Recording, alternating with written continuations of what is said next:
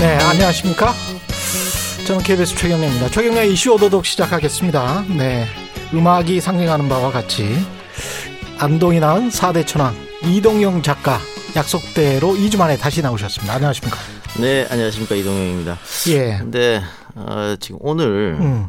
어, 이재명 경기도지사가 대선 출정 선언하는 날. 예.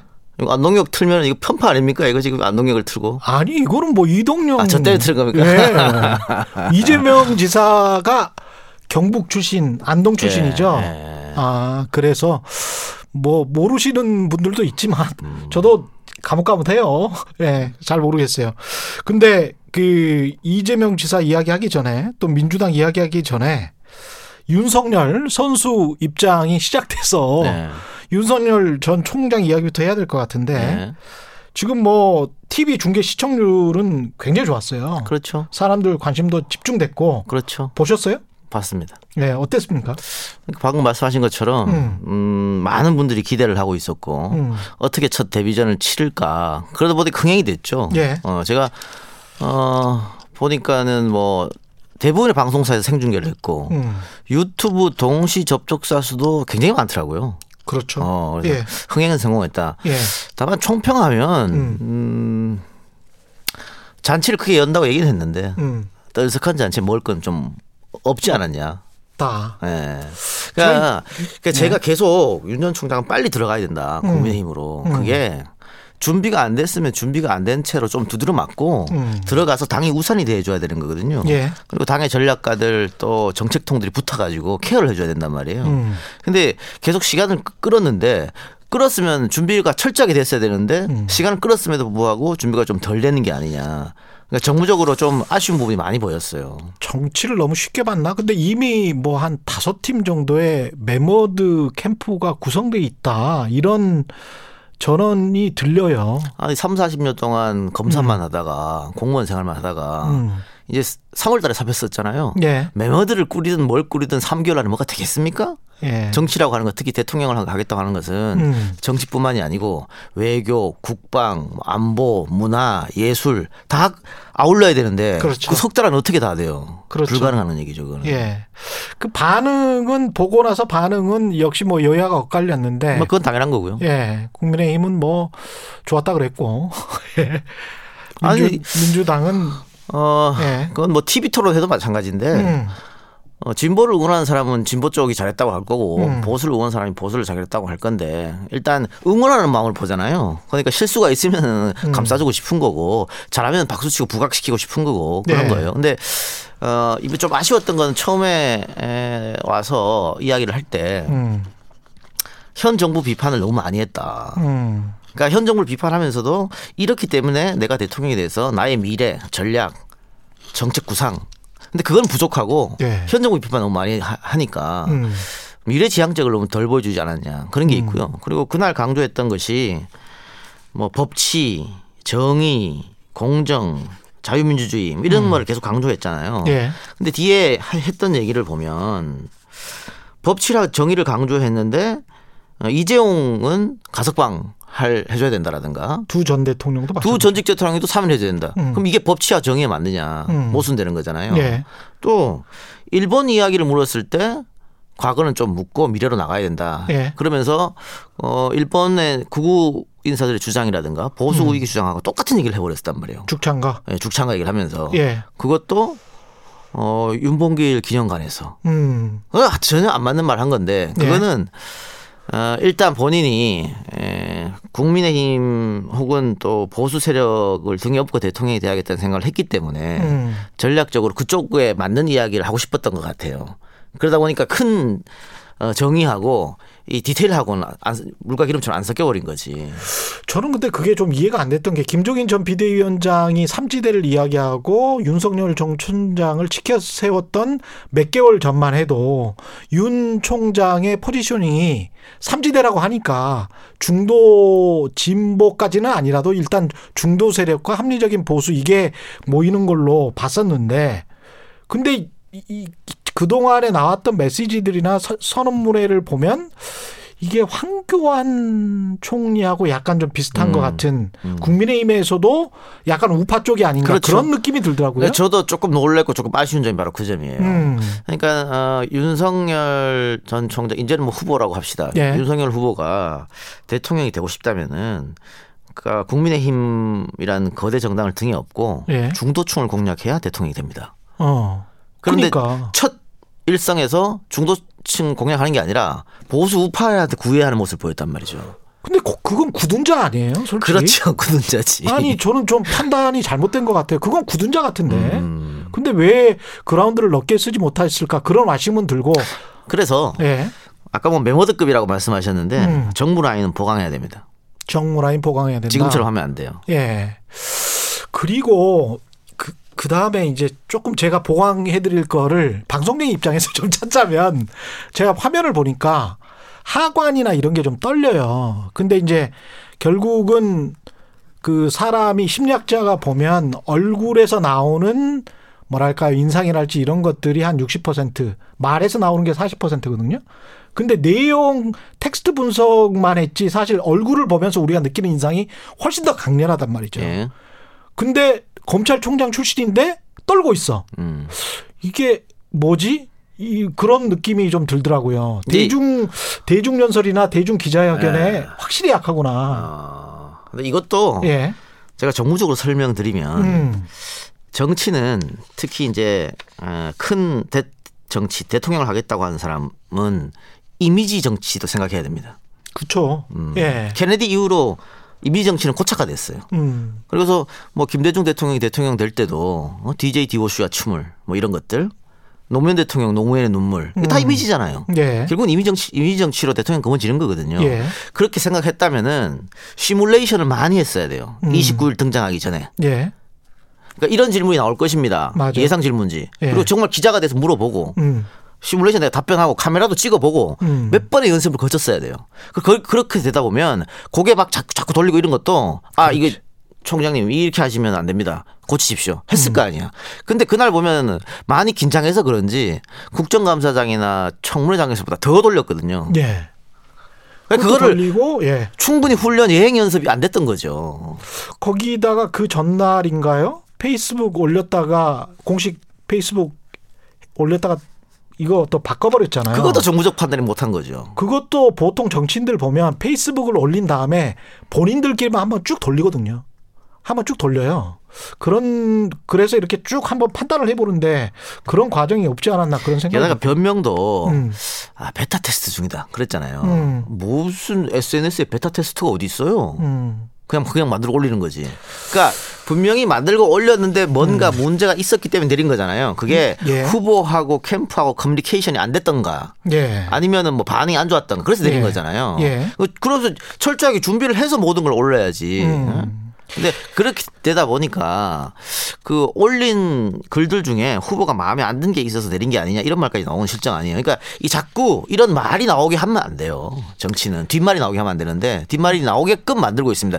이동훈 씨 건 같도 마찬가지잖아요. 그렇죠. 어제 네. 기자들이 아니 기자들 만나는 자리에 가면 그 어떤 자리든 그게 개인적인 자리든 뭐, 뭐 설사 상가집이라도 질문이 들어와요. 음. 뭐 당연한 거 아닙니까? 예. 근데 기자들 만나러 갔으면 당연히 이동훈 얘기가 나올 수밖에 없죠. 음. 그럼 얘기를 해야지.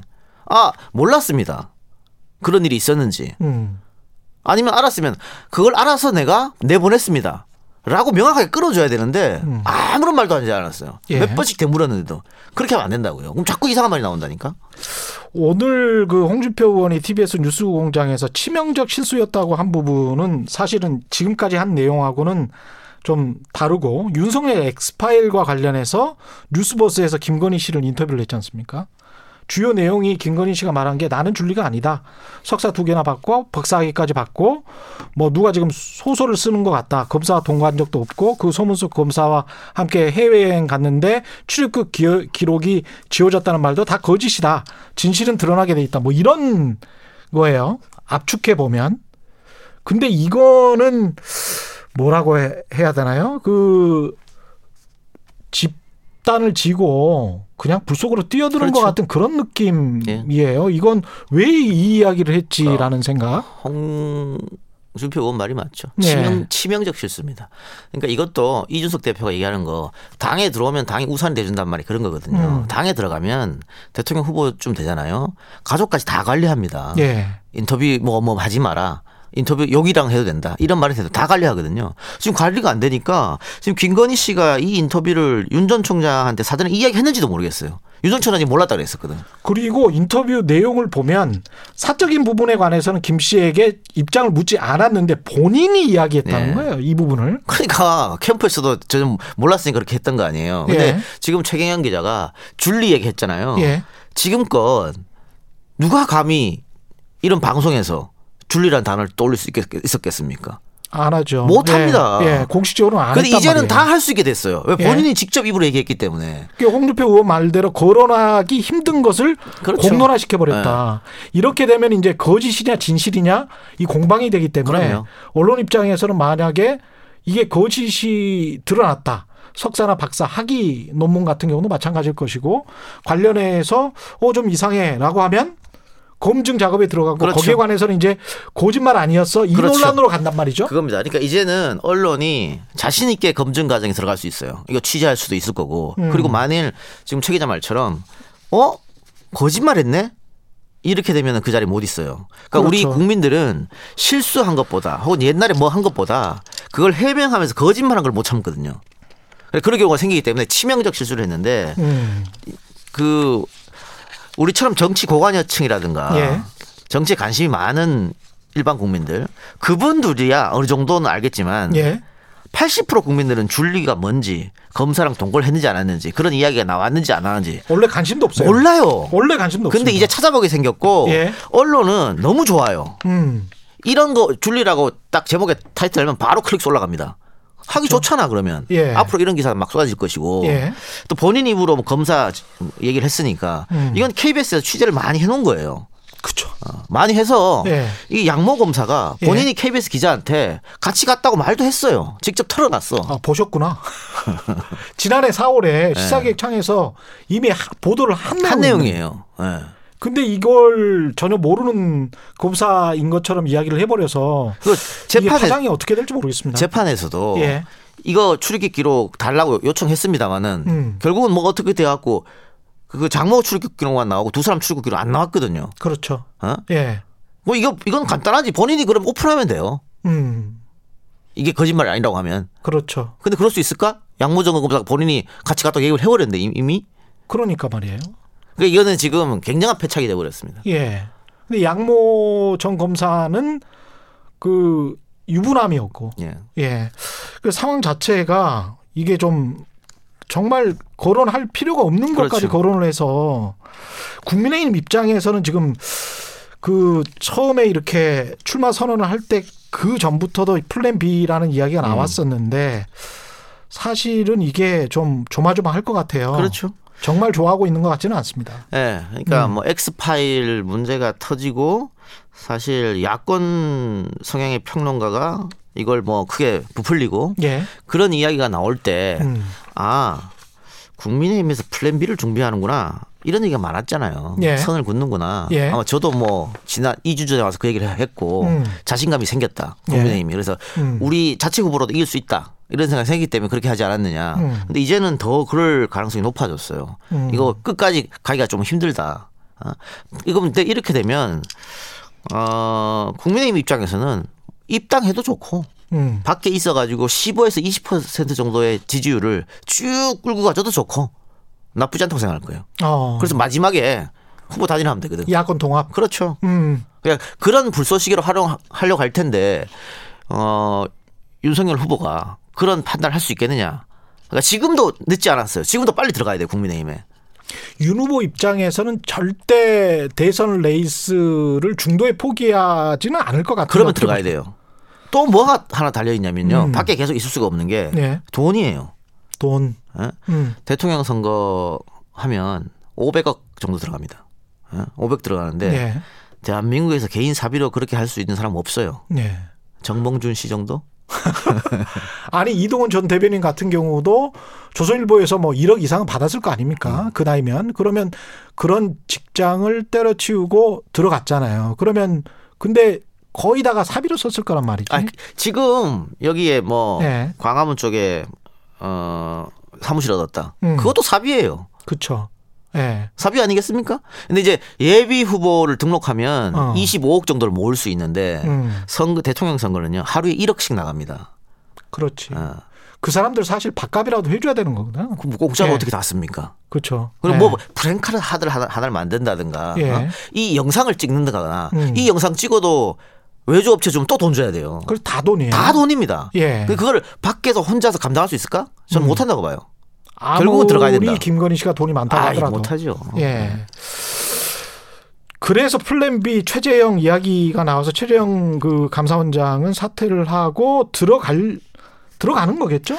최재형 전 원장은 음. 지금으로 봤을 때는 예, 말씀하십시오. 윤석열 후보보다 예. 더 빨리 음. 예, 입당할 가능성이 상당히 높아요. 그러니까 최재형 전 감사원장은 음. 나는 윤석열과 다르다 이런 차별화 전략을 꾸- 꾸릴 것입니다. 예. 그렇기 때문에 에, 지금 사표도 굉장히 빨리 썼고 음. 그리고 어, 입당도 굉장히 빨리 할 것이다. 음. 그러면 훨씬 더 훨씬 더까지는 아니지만 자, 이것도 갖고 가- 가세요. 갑자기 유리해지지 없으면 않을까요? 막 물어보면 돼. 예. 갑자기 유리해지지 않을까? 누가 갑자기 이러죠. 최재형 원장 같은 경우에 그런데 최재형 원장 일단 인지도가 음. 윤전 총장보다 좀 떨어지는 그래요? 그런 약점은 있죠. 음. 그러나 이제 국민의힘에 들어가서 어 국민의힘에서 많이 뭐 선전 활동하고 예. 후보를 부각시키면은 또 올라갈 가능성은 있습니다, 당연히. 만약에 지금 30% 정도의 지지율에서 지금 뭐 이번 주 끝나고 나와봐야 알겠지만 지지율이 정체되거나 떨어졌다면 대선 출마 선언을 했는데도 불구하고 그리고 지난번에 유승민 후보 같은 경우는 한 15% 가까이 나왔잖아요. 그리고 다른 후보들이 계속 두각을 나타내고 최재형도 올라가고 그렇다면 국민의힘 입장에서는 고민스러울 것 같습니다. 그렇죠. 굳이 음, 예. 윤전창 윤 후보를 음, 국민의힘에 태웠는데 음. 나중에 이런 문제가 정말 불거져 가지고 그렇죠. 그때는 돌이킬 수 없는 일이 벌어지거든요.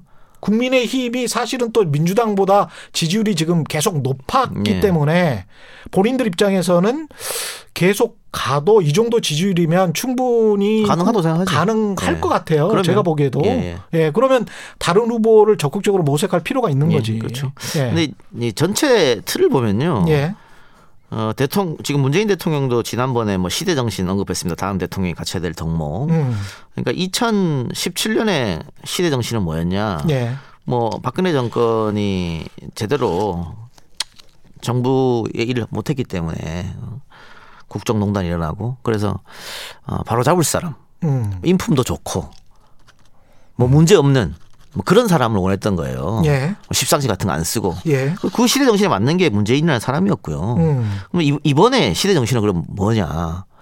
그 코로나 19가 이제 끝나갈 쯤에 어려움을 겪었는데 그러면 좀 카리스마 있고 개혁을 완수할 수 있는 문재인 정부에서 개혁을 시작했으니까 이거를 정말 완수할 수 있는 리더십 강한 음. 그런 지도자를 원하는 게 시- 시대 정신 생각하거든요. 예. 그래서 이- 보십시오. 지금 1위 하고 있는 윤석열, 2위 하고 있는 이재명, 예. 그리고 어 국민의힘에서 1위 하고 있는 홍준표, 예.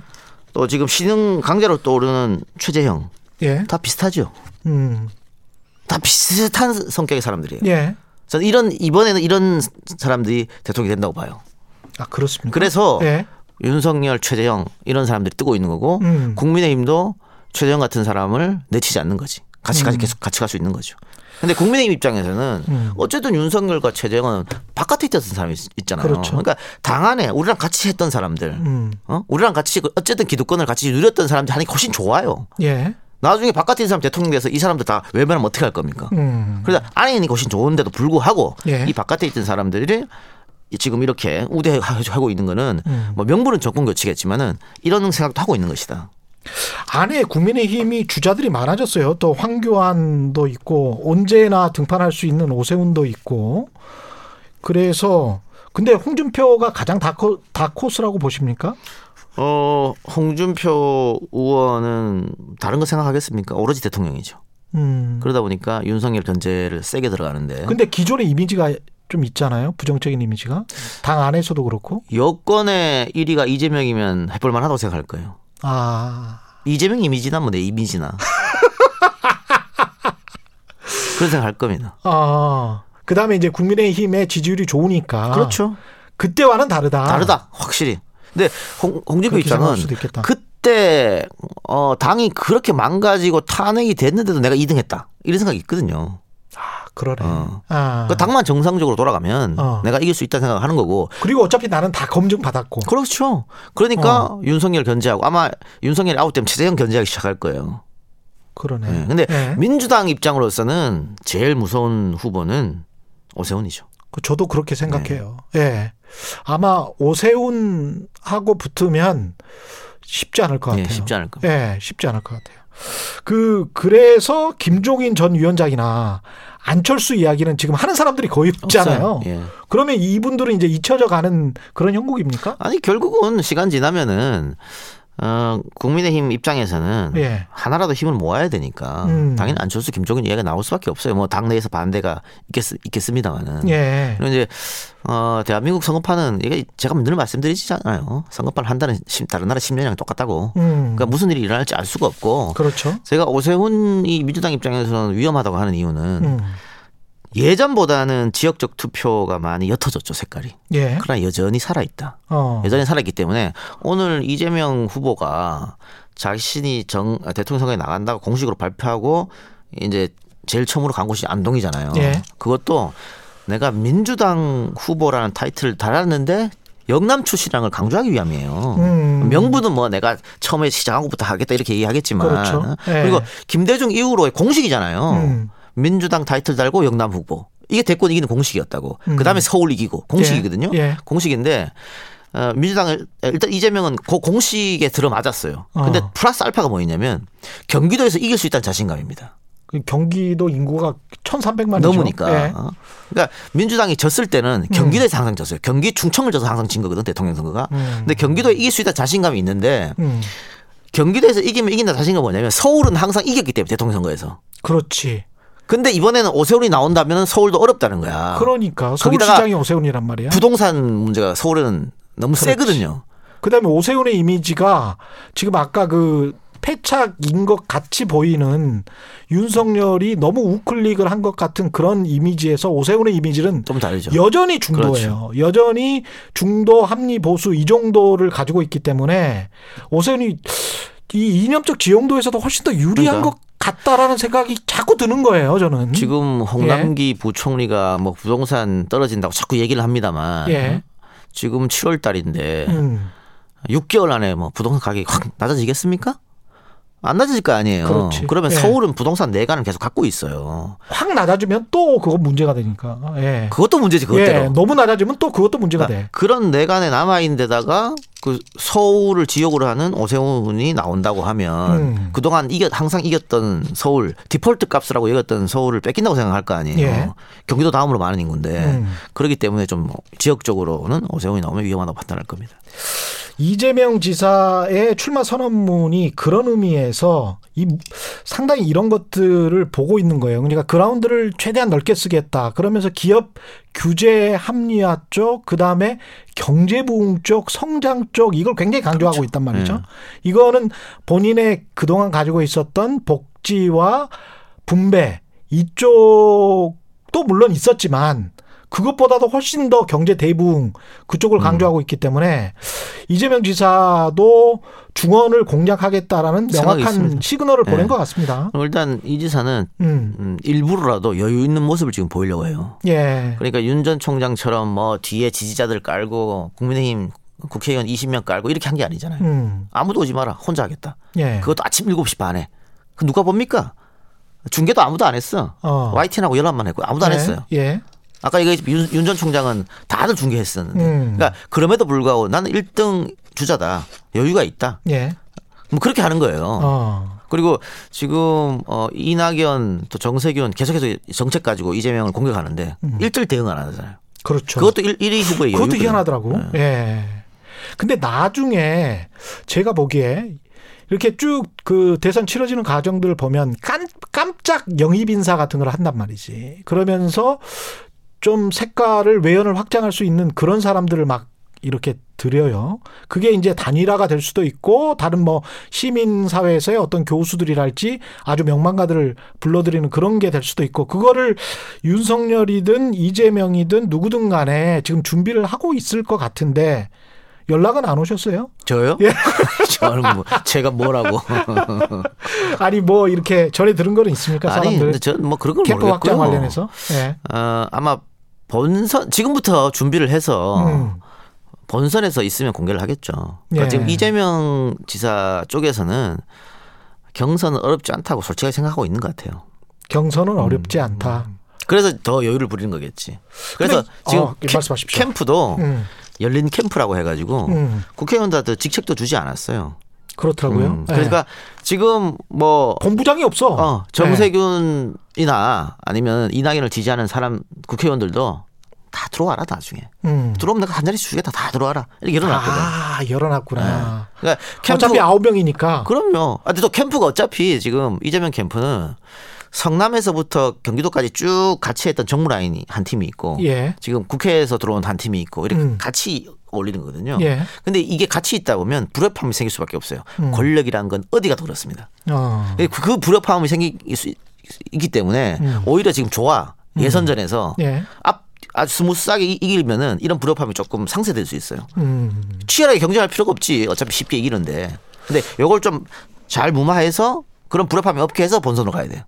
그런 게. 이낙연 음, 전 총리 같은 경우는 전 대표 같은 경우는 이런 생각을 가지고 있을지도 모르겠습니다. 만약에 본선에 가서 50%가 나오지 않는다면 50%가 나오지 않을 확률이 높기 때문에 그러면 1, 2를 다시 해야 되잖아요. 예? 그 싸움에서는 내가 선택될 수 있다. 왜냐하면 이재명도 오늘 그 보도가 아무래도 나왔지만 형수 관련한 그 욕했던 거 있지 않습니까? 그거 관련해서 이제 사과하면서 그런 보도가 있었잖아요. 이재명은 리스크가 있는 거지. 그래서 본인도 생각을 하고 있고 그런 다른 어떤 경쟁 캠프에서도 생각을 하고 있단 말이지. 그러면서 이제 본본선 진짜 어떤 야권 후보와 맞부딪힐 때 아무래도 안전한 쪽을 선택하지 않겠느냐 여권의 지지자들이 그런 어떤 바람이 있을 것 같아요. 그건 바람이지. 아 그건 바람입니까? 아니 경기도 지사 선거 때 뭐 예. 그 테이프가 안 돌았습니까? 저는 들었어. 아 다 돌았어요 경기도 아, 지사. 저는 때. 들었어요. 그래서 예. 결과가 어땠습니까? 예. 압도적으로 끝난 거예요. 음. 이번 어, 지방 재보궐 선거 때 예. 박형준 후보, 오세훈 음. 후보 민주당에서 도덕성 가지고 뭐 얼마나 때렸습니까? 영향이 있었어요? 결국은 대세가 형성되면 음. 그런 거에 대해서 내가 그런 네거티브는 크게 영향을 못 미쳐요. 아. 그리고 지금 이낙연 캠프에서는 당연히 이제 그 작전을 구사를 할 테지만 예. 그, 그 작전에 가장 큰 문제점이 있어요. 음. 지금 추미애가 너무 빨리 치고 올라오고 있어요. 오 추미애 변수. 예. 예. 지금 오- 들어오자마자 3등 했거든요. 예. 이제 빅3는 정세균이 아니야. 근데 음. 이 이낙연하고 차이도 별로 안 나. 근데 그쵸. 문제점은 어. 50대 50 룰이 이렇게 돼 있는데 음. 어, 일반 중도층이나 민주당을 지지하지 않는 계층에서는 추미애를 아주 싫어합니다. 그렇죠. 비호감 1위예요. 어, 비호감 윤석열보다 1위라고? 더 높아. 그런데 민주당을 지지하는 사람들한테서는 굉장한 인기를 얻고 있거든요. 음. 그 미안함이 있어. 못 지켜줬다 이런 예. 희생했다는 그런 게 있어. 예. 그래서 저는 그 지금 이낙연 캠프에서 추미애를 쉽게 보면 안 돼요. 굉장히 위협할 것이다. 조만간에. 그렇구나. 게다가 지금 이거 잘 봐야 되는데요. 예. 이낙연 정세균은 1등 후보인 이재명하고 계속 반대로 가려 그래요. 어. 그 기본소득 안 된다, 잘못됐다. 예. 전국민 재난지원금 안 된다. 음. 뭐다 반대야 거의 다. 그렇죠. 어? 예. 근데 추미애는 안 그래요. 전국민 재난지원금 주는 게 맞다. 음. 경선 연기 하면 안 된다. 그랬지. 자기 걸로 나가잖아요. 어. 이게 더 박수 받는다니까. 어. 1등 후보하고 무조건 반대로 나간다고 해서 표가 오는 게 아니, 아니라니까요. 어. 그러니까 예를 들어서 민주당 지지층들은 이 전국민 재난지원금이나 혹은 경선 연기에 대해서 예. 반대하고 보편을 지급하라고 얘기하고 있는데 음. 이재명이 너무 세게 얘기하니까 그럼 우린 반대로 가자. 그럼 표가 옵니까? 그 표가 안 오지. 추미가 쫙 치고 올라갈 가능성이 있습니까? 근데 저는- 아까 말씀하신 대로 비호감도가 또 굉장히 높은데. 아니 뭐 지금은 당내 경선이니까요. 예. 저는 충분히 아니 근데 올라가요. 이제 본선을 생각을 한다면 1위를 해야 하여간 되잖아요. 아니 제 말은 음. 아까 이낙연 후보가 음. 어, 이재명이 결선 투표로 직행을 못하면 그렇지. 자기가 두 명 가서 이길 수 있다. 그 보관이 있는 그렇- 거잖아요. 그렇죠, 그렇죠. 근데 그 2등을 자기가 못하면 어떻게 되냐 말이에요. 추미애가 아. 2등하면 그게 깨진다니까요. 그렇게 되네. 문제는 그게 한 게 있어요. 아. 추미애가 2등하면 그게 깨지는 거고. 이재명 추미애로 가면 어차피 강대 강의 이미지니까. 어. 또 하나는 음. 지금 어 정세균 이강재 후보 단일화 있잖아요. 예. 요거 끝나면 아마 이낙연과 단일화를 할 가능성이 높아요. 지금 그 봤을 때는 2단계 단일화가 있을 것 예, 같아요. 지금 봤을 때 정세균이 이길 것 같고 이, 이, 이강재한테. 아무래도 예, 그렇겠죠. 그다음 정세균하고 이낙연 이렇게- 단일화를 할 텐데 예. 예. 문제는 차례차례 단일화 해서 흥행을 좀 키우고 반 이재명 전선을 꾸려가지고 이재명한테 이기겠다 음. 이 생각을 하려면 예. 이재명 이외의 모든 후보가 단일화에 찬성해야 되는데 음. 박용진하고 추미애는 다른 사람은 몰라도 김두관이나 최문수는 몰라도 박용진과 추미애는 절대로 단일화 안 합니다. 그렇죠. 예. 박영진 의원은 그렇게 이야기를 또 했고. 또 예. 박용진 의원이 솔직한 얘기로 이번에 정말로 민주당 후보가 되고 대선 나가서 야권 후보를 이기고 이런 생각은 물론 있겠습니다만 예. 현실적으로 어렵잖아요. 음. 오히려 지금 이렇게 나와서 자기가 이준석 바람 부는데 같은 젊은 정치 해가서 더 크게 바람 불어서 본인의 어떤 차착이나 다- 다음에 사이즈를 크게 하는 건 정치적. 목적이기 때문에 예. 단일화 안 해준다고 단일화 왜 합니까? 음. 추미애도 마찬가지잖아요. 추미애는 단일화 하면 지금 자기가 법무부 장관 하면서 실추됐던 명예를 회복하고 싶은 마음도 있을 텐데 예. 그 회복 안 돼요. 단일화 응하면. 이두 사람은 단일화 안 합니다. 음. 그럼 그 차례로 단일화 하겠다는 그 작전도 중간에 스탑돼 버리는 거지. 그러네요. 그 이런 문제점이 있어요. 김두관 최문수는 뭐 어떤 맥이 들고 나왔는데 최문수는 변수가 안 됩니까? 이 사람들은?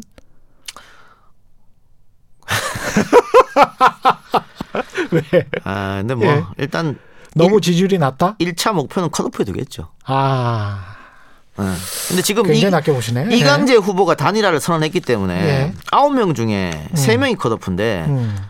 어, 이강재 후보가 단일화를 얘기했기 때문에 실질적으로는 컷오프 두 명 되는 거예요. 예. 두명 누구 될것 같습니까? 딱 그려지지 않아요? 예. 예, 그렇기 때문에 지금 사실은 쉽지 않아요. 그러니까 음. 지금 강훈식 의원이 각 캠프에 연락을 해가지고 예. 경선 흥행 방안이 있으면은 얘기해라. 다 받아주겠다. 음. 그랬거든요. 예. 그런 게 어디 있습니까? 그런 게 어디 있어요? 없어요 그런 거. 그런 건 없다. 없어요. 예. 그런 거 없다니까. 아니 어 지난 재보궐 선거에 야권이 경선 흥행한 거. 음. 뭐 어떤 방법론으로 흥행했습니까? 이번에 이준석 대표 될 때 흥행한 거 방법론 때문에 흥행한 게 아니에요. 뭐 때문에 흥행한 거죠? 그러면? 그러니까 예. 꼴찌였던 후보가 2등을 이기고 1등을 꺾고 하니까 흥행된 거고. 그렇지. 오세훈이 1등 했을 때. 예. 이준석도 아이 30대 그거 말 말도 안 되지. 이랬던 게 3등 했어 여론조사에 바람이겠지. 2등 했어? 그럼 파란이구나. 파란. 그거예요. 음, 파란. 네. 근데 방법론으로 뭐 어떻게 예서 뭐 자 트로트 경연 방식으로 후보를 뽑겠습니다. 그게 어. 해서 흥행 됩니까? 그러니까 예상 외에 뭔가 결과가 중간 중간에 나와주고 누군가가 되는 선전을. 하고 그렇게 되는 거예요. 그러네. 그래서 음. 지금 민주당이 바랄 거는 추미애의 바람이 세게 불어오는 겁니다. 추미애 바람이 세게 불어온다. 그러면 흥행의 성공, 가- 성공 요소가 생길 수 있어요.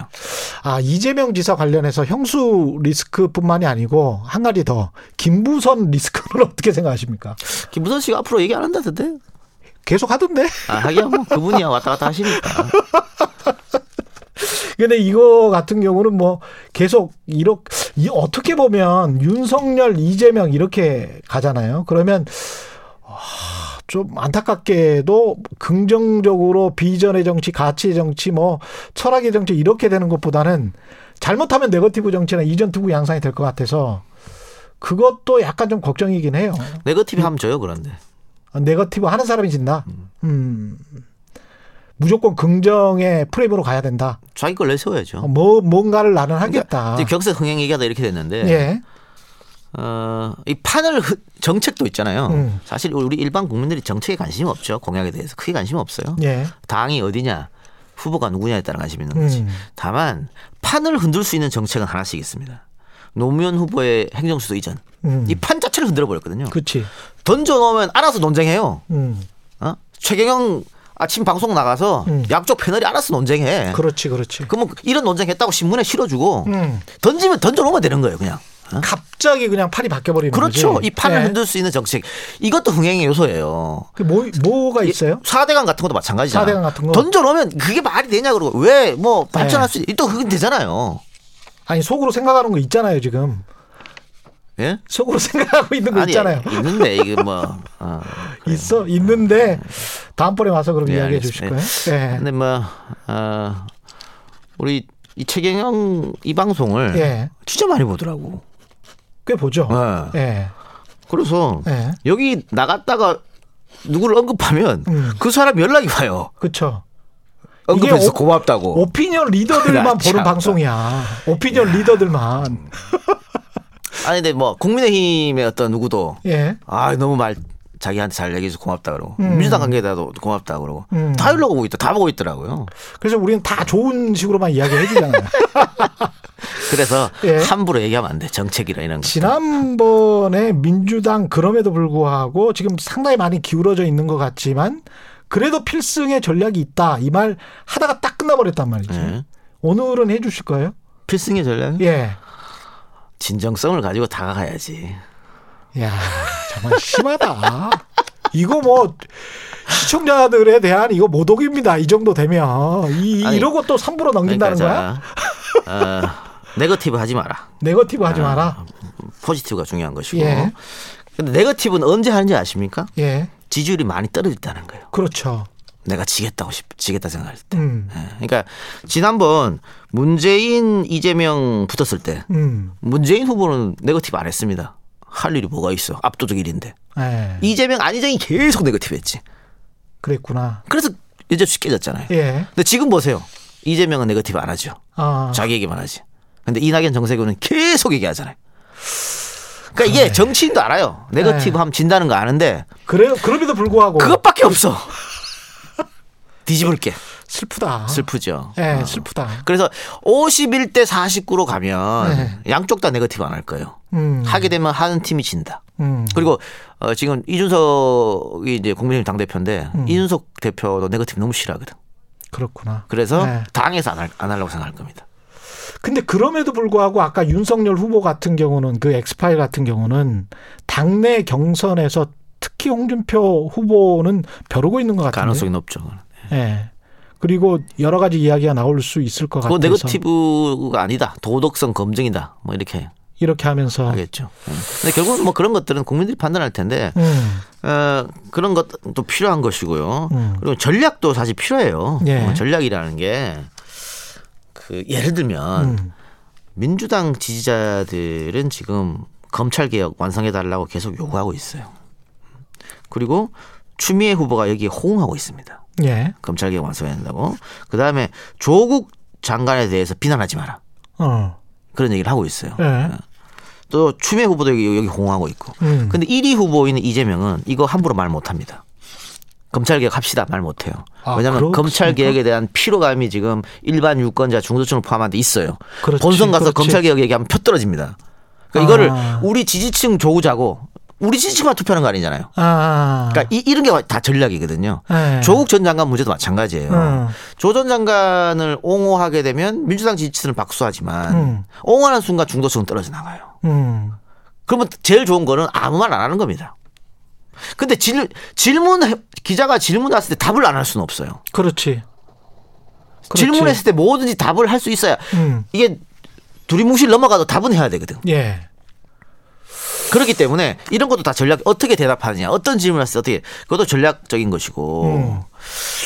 그 다음에 아까 제가 말씀 뭐 드린 거, 예. 정책적으로는 한방 크게 흔들, 흔들 수 있는 음. 그런 정책을 그 남들 다 하는 얘기 말고요. 예. 어, 그런 걸 생각했다. 지금 예를 들면 기본 소득, 기본 대출, 기본 주택 이거는 이미 다 한 얘기잖아 이재명 지사 입장에서는. 그렇죠. 예. 이거 이거 가지고는 팔을 못 흔들어요. 음. 근데 마찬가지입니다. 홍준표 의원이든 뭐 윤석열 후보든 최재형 후보든 아직 다만 이재명 지사는 본인의 정책은 있는 거죠. 경기도에 해봤으니까. 예. 다른 후보들은 그런 게 없다는 게 좀 약점이긴 한데 음. 판을 흔들 수 있는 그러니까 4대 강이라든가 뭔가 다른 걸 가져와야 된다. 그런 게 필요한 거예요. 예. 어. 그런 의미에서 경제 대부분 이야기하고 이런 것들 뭔가 다른 걸 준비하고 있는 것 같기도 하고요. 음, 이재명 지사도 네. 이 국민의힘 이준석 대표가 입당하면은 네거티브 대응을 위한 비단 주머니 세 가지 뭐 이야기 했었었잖아요. 지금 상황에서 약간 좀 뭐랄까요 김건희 씨 발언으로 아사리판 비슷하게 돼가는 상황인데 이게 수, 수습이 되겠습니까? 비단 주머니 세 개 가지고. 아니 그 이준석 대표가 얘기한 것도 음, 당에 들어오는 조건이잖아요. 그렇지. 그러니까 제가 아까 말씀드린 대로 당에 들어갔으면 이런 일 없었다니까요. 예. 못 들어갔기 때문에 이런 일이 벌어지는 거예요. 물이 이미 엎질러져 버렸어. 엎질러졌죠. 예. 이게 수습하기 상당히 어려울 겁니다. 왜냐하면 아까 제가 얘기했잖아요. 정치인 네. 특히 대통령은 음, 질문 받는 사람이라고. 그 질문에 대답을 또 해야 돼요. 안 하면 안 돼. 예. 앞으로 윤석열 후보 기자 만날 때마다 이건 안 나오겠습니까? 이 질문이? 그렇죠. 어. 그거 어떻게 대답할 겁니까? 근데 여기에서 만약에 윤 전 총장이 본인은 이제 끝까지 뛸 것 같아요. 왜냐하면 여러 가지 또 사건도 걸려 있고 검찰 검사들 그 눈 보기에도 그렇고 현직 검사들 입장에서는 지금 이거에 반대하든 뭐 찬성하든 간에 윤석열 전 총장에 대한 양가의 감정이 있을 거는 같아요. 근데 김종인 전 위원장이 윤석열 이 대권 출마 선언할 때 운동하러 갔다 오느라 나는 발표하는 거네 못 봤다 이랬거든. 그러면서 그 전에도 이제 최재형을 띄우면서 최재형은 아마 나오면 뭐 2년 정도만 하고 내각제로 갈 수도 있다. 헌법 개정. 이게 지금 본인이 원래 생각했던 거잖아요. 내각제는. 그러면서 헌정사상 최초의 그 개헌된 내각제 총리 그거를 노리고 있는지도 모르겠다는 그런 관측이 계속 여의도 장, 정가에서 나오고 있는데 이 김종인 전 비대위원장의 마지막 마법이라고 해야 될까요? 이게 지금 통할까? 이런 생각도 들고요. 음, 그런 얘기가 말씀하신 것처럼 여의도 바닥에 돌고 있죠. 돌고 있어요. 돌고 돌고 있었어요. 계속. 아, 거기에 전제 조건은 뭐냐면 음. 민주당 일부 의원들이 거기에 동조해야 됩니다. 근데 본인은 그렇게 생각을 하고 있잖아. 동조할 것이다고. 이재명이 후보가 되면 예. 그 시나리오였잖아요. 예, 이재명이 후보가 되면 예. 민주당 주류들이 예. 도저히 이재명은 안 된다고 판단하는 사람들이 분열될 우리랑 것이다. 손을 잡을 수 있을 것이라고 판단하는 거죠. 그래서 네 명의 후보가 나오면 무조건 삼지대가 되고 그렇게 되면 뭐 내각제를 하고 뭐 이런 시나리오였거든요. 이게. 예. 근데 이게 어떻게 보세요? 지금 상황은 너무 복잡한 시나리오예요. 너무 복잡하다. 예. 그 정치권에서 대선을 이기는 시나리오는 간단해야 됩니다. 간단해야 예, 된다. 복잡하면 안 돼요. 국민들이 이해할 수 있는. 그럼요. 예. 그 오늘 뭐 제가 말하면서도 복잡해가지고. 이재명 후보 뭐 대선 출정식 했는데 예. 거기도 슬로건이 음. 뭐였더라? 이재 이재명은 합니다. 이재명을 합니다. 맞어요. 아, 앞에 뭐 붙었어? 예. 대한민국 뭐 어쩌고 저쩌고 이재명은 합니다. 예. 근데 제가 어제 제 방송에서 음. 앞에 수사를 빼라고 그랬습니다. 음. 보고 미리 보고. 아니 그 유- 언론에 나왔으니까 아. 언론에 나왔으니까 앞에 뭐 대한민국 어쩌고 다 빼라. 음. 그냥 이재명은 합니다로 가야 된다. 예. 이 이거는 간단해야 돼요. 심 로고는 그렇지. 수사는 아주 간, 딱 얘기했을 때 머리에 팍 박혀야 돼요. 음. 네? 준비된 대통령 팍 들어오잖아. 이런 것처럼 하고 싶은 말이 너무 많으면 안, 안 돼, 안. 돼, 안 들어온다니까. 그러니까 아, 아, 편집- 내가 앞에 얘기했죠. 앞에 앞에 뭐였죠, 대한민국? 이러면 끝 끝나는 거예요. 음. 그런 것처럼 정치는 예측 가능성 그리고 간단 명료 예. 국민들한테 팍에 팍 꽂히게 그렇게 만들어야 예. 근데 김종인 전 위원장 이야기처럼 경제 양극화, 불평등, 빈부격차 이게 분명히 화두는 될것 같아요. 사회 여론조사 연구소인가요? 사- 한국 사회 여론 연구소 여기도 지금 빈부 갈등이 32.9%로 가장 큰 화두다, 가장 큰 갈등 요소다. 2년 갈등이 22.9%니까 둘 합하면 뭐 50%가 넘어요. 결국은 그러니까 보수 진보의 갈등, 그 다음에 빈부 갈등. 우리가 보통 생각했었던 세대 갈등이나 젠더 갈등 이것보다는 좀 훨씬 더 지금 크거든요. 그러면 이거를 어떻게 푸는 후보여야 되느냐.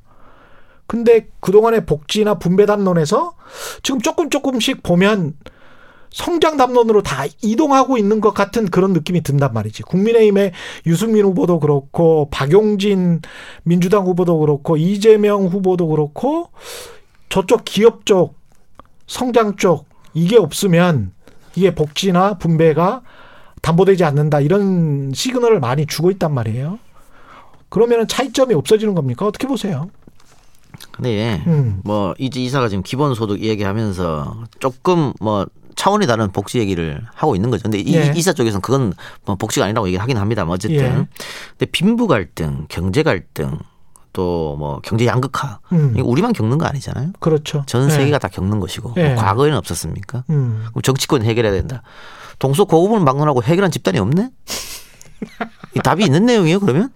그러면 음. 정치인들이 거짓말 하지 말고 음. 다들 뭐 나는 이렇게 이렇게 해결하겠다 하잖아요. 그런데 오히려 솔직한 합법이 중요할 수도 있어요. 경제 양극화 현실적으로 해결하기 어렵다. 다만 내가 이러한 이러한 이런 정책을 통해서 그거를 약간 줄이는 노력을 한번 해보겠다. 저는 전적으로 동의. 그런 접근법이 필요해요. 예. 이걸 예. 내가 이렇게 해서 해결하겠습니다. 그건 거짓말이지. 한 방에 할 수 있는 게 없죠. 그럼요. 예. 절대 안 됩니다. 음. 아니면 예. 박용진 같은 이야기도 괜찮아요. 예. 민주당 주자로서 법인세 깎아주겠다 이거 말하기 어렵잖아요. 음. 근데 얘기 하잖아. 예. 법인세를 좀 깎아야 된다. 예. 제가 법인을 운영해서 하는 얘기는 아니, 아니고요. 근데 유권자들의 조급증은 있단 말이지. 유권자들의 그렇죠. 조급증은 있고 2030 이야기할 때도 야 부동산이 저렇게 올라가 버리는데 우리는 이제 생애에는 절대 할 수가 없다. 우리는 포기해야 된다. 뭐 이런 이야기 계속 하잖아요. 예. 예. 그런 거를 보면은 2030이랄지 그 타겟되는 유권자들에게 뭔가 맞춤형 전략 그리고 그들의 갈증을 해소해 주는 전략 이런 거는 어쩔 수 없이 나와야 된단 말이죠. 그리고 지금 유리한 건 사실 민주당이에요. 음. 그러니까 아까 제가 뭐 대선 승리 법칙 중에 한두 가지 얘기했습니다. 하나 더 하면 예. 당의 역할이에요. 당의 역할. 당이 이제는 집권 여당의 역할. 그렇죠. 예. 당이 이제 아 이거는 뭐 양당 다 마찬가지입니다만 음. 지금 이준석 대표가 굉장히 떠, 떠 있었잖아요. 그렇죠. 인기 있었잖아요. 예. 이제 후보가 결정되면 음. 본인은 뒤로 숨어야 돼요. 음. 후보를 앞장 앞장 세워야지. 그렇지. 빛나는 건 후보한테 던져주는 거야. 음. 악재는 당이 다 떠맡는 거죠. 어? 그리고 당에 있는 정말 전략가들을 풀어가지고 좋은 정책 만들어가지고 캠프에 다 넘겨줘야 됩니다. 근데 민주당이 왜 유리하다고 제가 말씀드렸냐면 음. 180개란 무기가 있잖아요. 음. 좋은 정책 예. 만들어서 캠프에 던져줘. 그럼 캠프에서 저는 이런, 이런, 걸 하기 위해서 이- 이번에 이번 국회에서 이런 이런 걸 민주당이랑 협의해서 통과시키겠습니다. 딱 통과시키면 되는 거예요. 그래서 민주당이. 민주당이 훨씬 유리한 겁니다. 이에 2030 전략도 비슷하다. 얼마든지 정책 만들면 되죠. 음. 다만 민주당이 그런 능력이 있는지는 모르겠습니다. 그러네. 이준석 당 대표가 지금 제가 보기에는 꽤 잘하고 있는 것 같아요. 예, 잘하고 있어요. 지금 나는 국대다 같은 경우도 잘 이끌고 있고 그다음에 실수를 안 해요. 네, 잘하고 있습니다. 예. 황교안 대표랄지 그 전에 대표들은 그 어떻게 보면 이제 훨씬 더 연장자들인데 그분들보다 더 실수를 안 하는 것 같으니까 이거는 이준석 당대표가 있는 국민의 힘과 어떻게 보면 이제 민주당이 약간 좀 노후화되어서 보이고 그게 또 대선에 미치는 영향도 상당할 것 같습니다. 아니 근데 뭐 음. 이 대표를 이 대표가 나이만 젊지 신인이 아니잖아요. 그렇죠. 이 바닥에 10년 굴렀어요. 그러니까 정미경 최고는 37세라고 하는데 137세라고 이야기하더라고. 음. 예. 37세가 아니다. 137세다. 어? 그래서 나이만 갖고 판단하긴 그렇고 그래서 음. 지금까지는 잘하고 있는데 음. 당장 이 대표가 홍준표 의원한테 밖에 있는 이사 너무 비판하지 마라 음. 했잖아요. 예. 홍대 홍 의원이 안 듣잖아요 그거. 아. 뭐 옛날 이회창 얘기하고 뭐 음. 이명박 박근혜 얘기하면서 왜 내가 그렇게 해야 되는 얘기하잖아요 지금. 그렇지. 그럴 일이 앞으로 더 많이 벌어질 수도 있겠다. 그러네요. 선거 중반 되면 일단 나부터 살아야 되니까. 게- 아니 후보든 물론이고요. 어. 지금은 이준석의 인기가 워낙 좋기 때문에 그렇지. 당 중진들이 음. 얘기를 안 해요. 마음에 이- 안 드는 게 있어도 이준석 이참에 나오면 안 되나? 어딜 나와요. 37세에서 안 되나? 네, 그건 안 되고요. 예. 그 저기 민주당이 그냥 페어하게 그냥 헌법 이렇게 개정해줘서 어 40세 이하도 나올 수 있게 아름답게 한번 경쟁해 보자 이번부터 그렇게 할 수도 있을 거는 같은데. 근데 뭐 원포인트 헌법 개정은 어 이 정부 들어선 원포인트든 뭐, 뭐 텐 포인트든 안 될 것 같습니다. 마지막으로 있지 않습니까? 부동산 어떻게 될 것 같습니까? 선거 막판에 결국은 10월, 11월 돼서 이제 한 번 정도는 금리를 인하할 것 같은데 인상 아, 인- 인상, 네. 인상할 것 같고 세계적으로 그런 무드로 점점 돌아설 것 같은데 뭐가 지금 추리가 될지는 모르겠지만 그렇죠. 모르죠. 알수 없죠. 어떻게 보세요? 이건 시장의 일이라. 근데 지금 어, 정부가 시장을 이겨 보려고 하다가 계속 실패한 거잖아요. 그랬죠. 어, 좀 안타까운 것은 임기 초반에 힘 좋았을 때 임기 4년 차에 했던 그런 강력한 정책을 했었으면 어땠을까. 음, 근데 조금 조금 하다 내성이 생겨버렸다는 그런 아쉬운 점. 그렇죠. 어쨌든 집값은 많이 뛰었고 음, 아직도 시장은 정부가 뭔 짓을 해도 집값은 오른다는 게 있어요. 어, 그런 생각을 갖고 있어 시장은. 예, 그러다 보니까 어, 집을 안 팔죠. 어, 집을 팔면 양도세 많이 내야 되니까. 예, 그래서 증여를 한단 말이야. 음, 지금 증여 비율을 보세요. 상당히 올라갔어요. 그러니까 두 채, 세 채 있는 사람들한테 세금을 많이 매기면 그 집을 내놓고 이것도 공급이다. 예. 무조건 많이 져서 하는 것 하는 것만 공급이 아니고 음. 정부 생각 이거였거든요. 그런데 이걸 뭐 야, 세금 많이 내? 뭐 안 내? 그러면 증여할 거야. 뭐 이렇게 돼 버리니까 음, 그러면 정부가 처음에 생각했던 계획이 어긋나 버렸고 그렇죠. 그리고 지금 너무 지금 고점이 아니냐고 망설이는 사람도 있는데 돈이 있으면 살 거예요. 근데 돈이 없잖아. 빚을 내서 고점이면 어 이렇게 하니까 못 사는 거잖아요. 금리가 그렇죠. 오른다 그러니까. 그렇죠. 러니까 망설이는 사람들도 사고 싶은 마음은 꿀뚝 같거든 지금. 음, 그러니까 그거를 정책이 이길 수 있겠느냐 음, 좀 어렵다고 그래서 민주당에서는 이재명 표 음, 이재명이 이제 후보 될 가능성이 높으니까 이재명 표 부동산 정책을 가지고 나올라 하겠죠. 예, 근데 뭐 이재명 표 부동산이라고 하는 게 결국은 임대잖아요. 예, 그리고 경기도에서 많이 못 해봤어. 기본 어. 주택 시리즈도 이제부터 하려 그러는 거고. 예. 그렇기 때문에 이걸 이거를 전면에 내세우기가 쉽지는 않겠습니다만 음, 그래도 어 문재인 정부의 부동산 정책이 실패했다는 것은 모든 국민이 동의하는 거니까. 어? 그러니까 어 이재명이 대선에서 승리하기 위해서 여러 가지 어, 할 게 있는데 음. 하지 말아야 할 것도 하나 있어요. 뭐요? 문재인하고 각을 세우면 안 돼요. 나 사실 이거 마지막으로 물어보려고 예. 했거든. 예. 문재인을 비판하는 순간 이재명 음. 대통령 못 됩니다. 근데 대선 나가서 어느 정도 지금 부동산 같은 경우도 그렇고 어느 정도 각을 세울 수밖에 없을 것 같고 어느 정도 정책을 부정할 수밖에 없을 것 같다는 생각이 든단 말이죠. 그래서 예.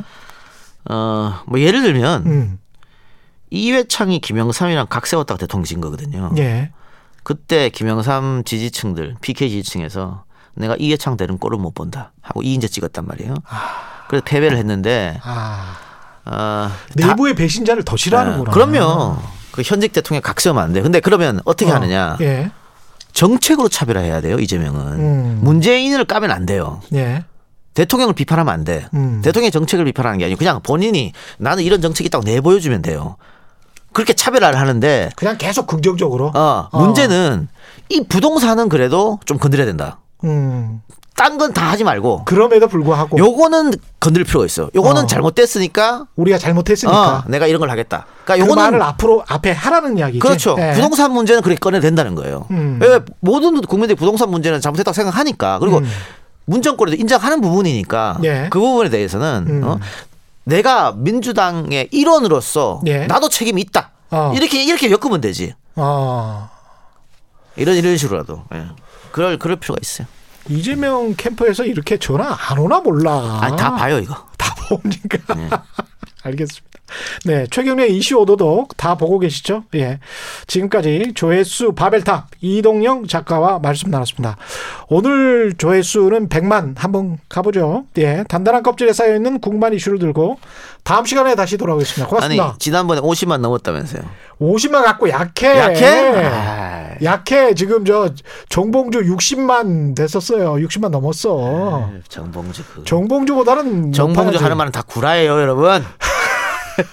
100만 한번 가봅시다. 예.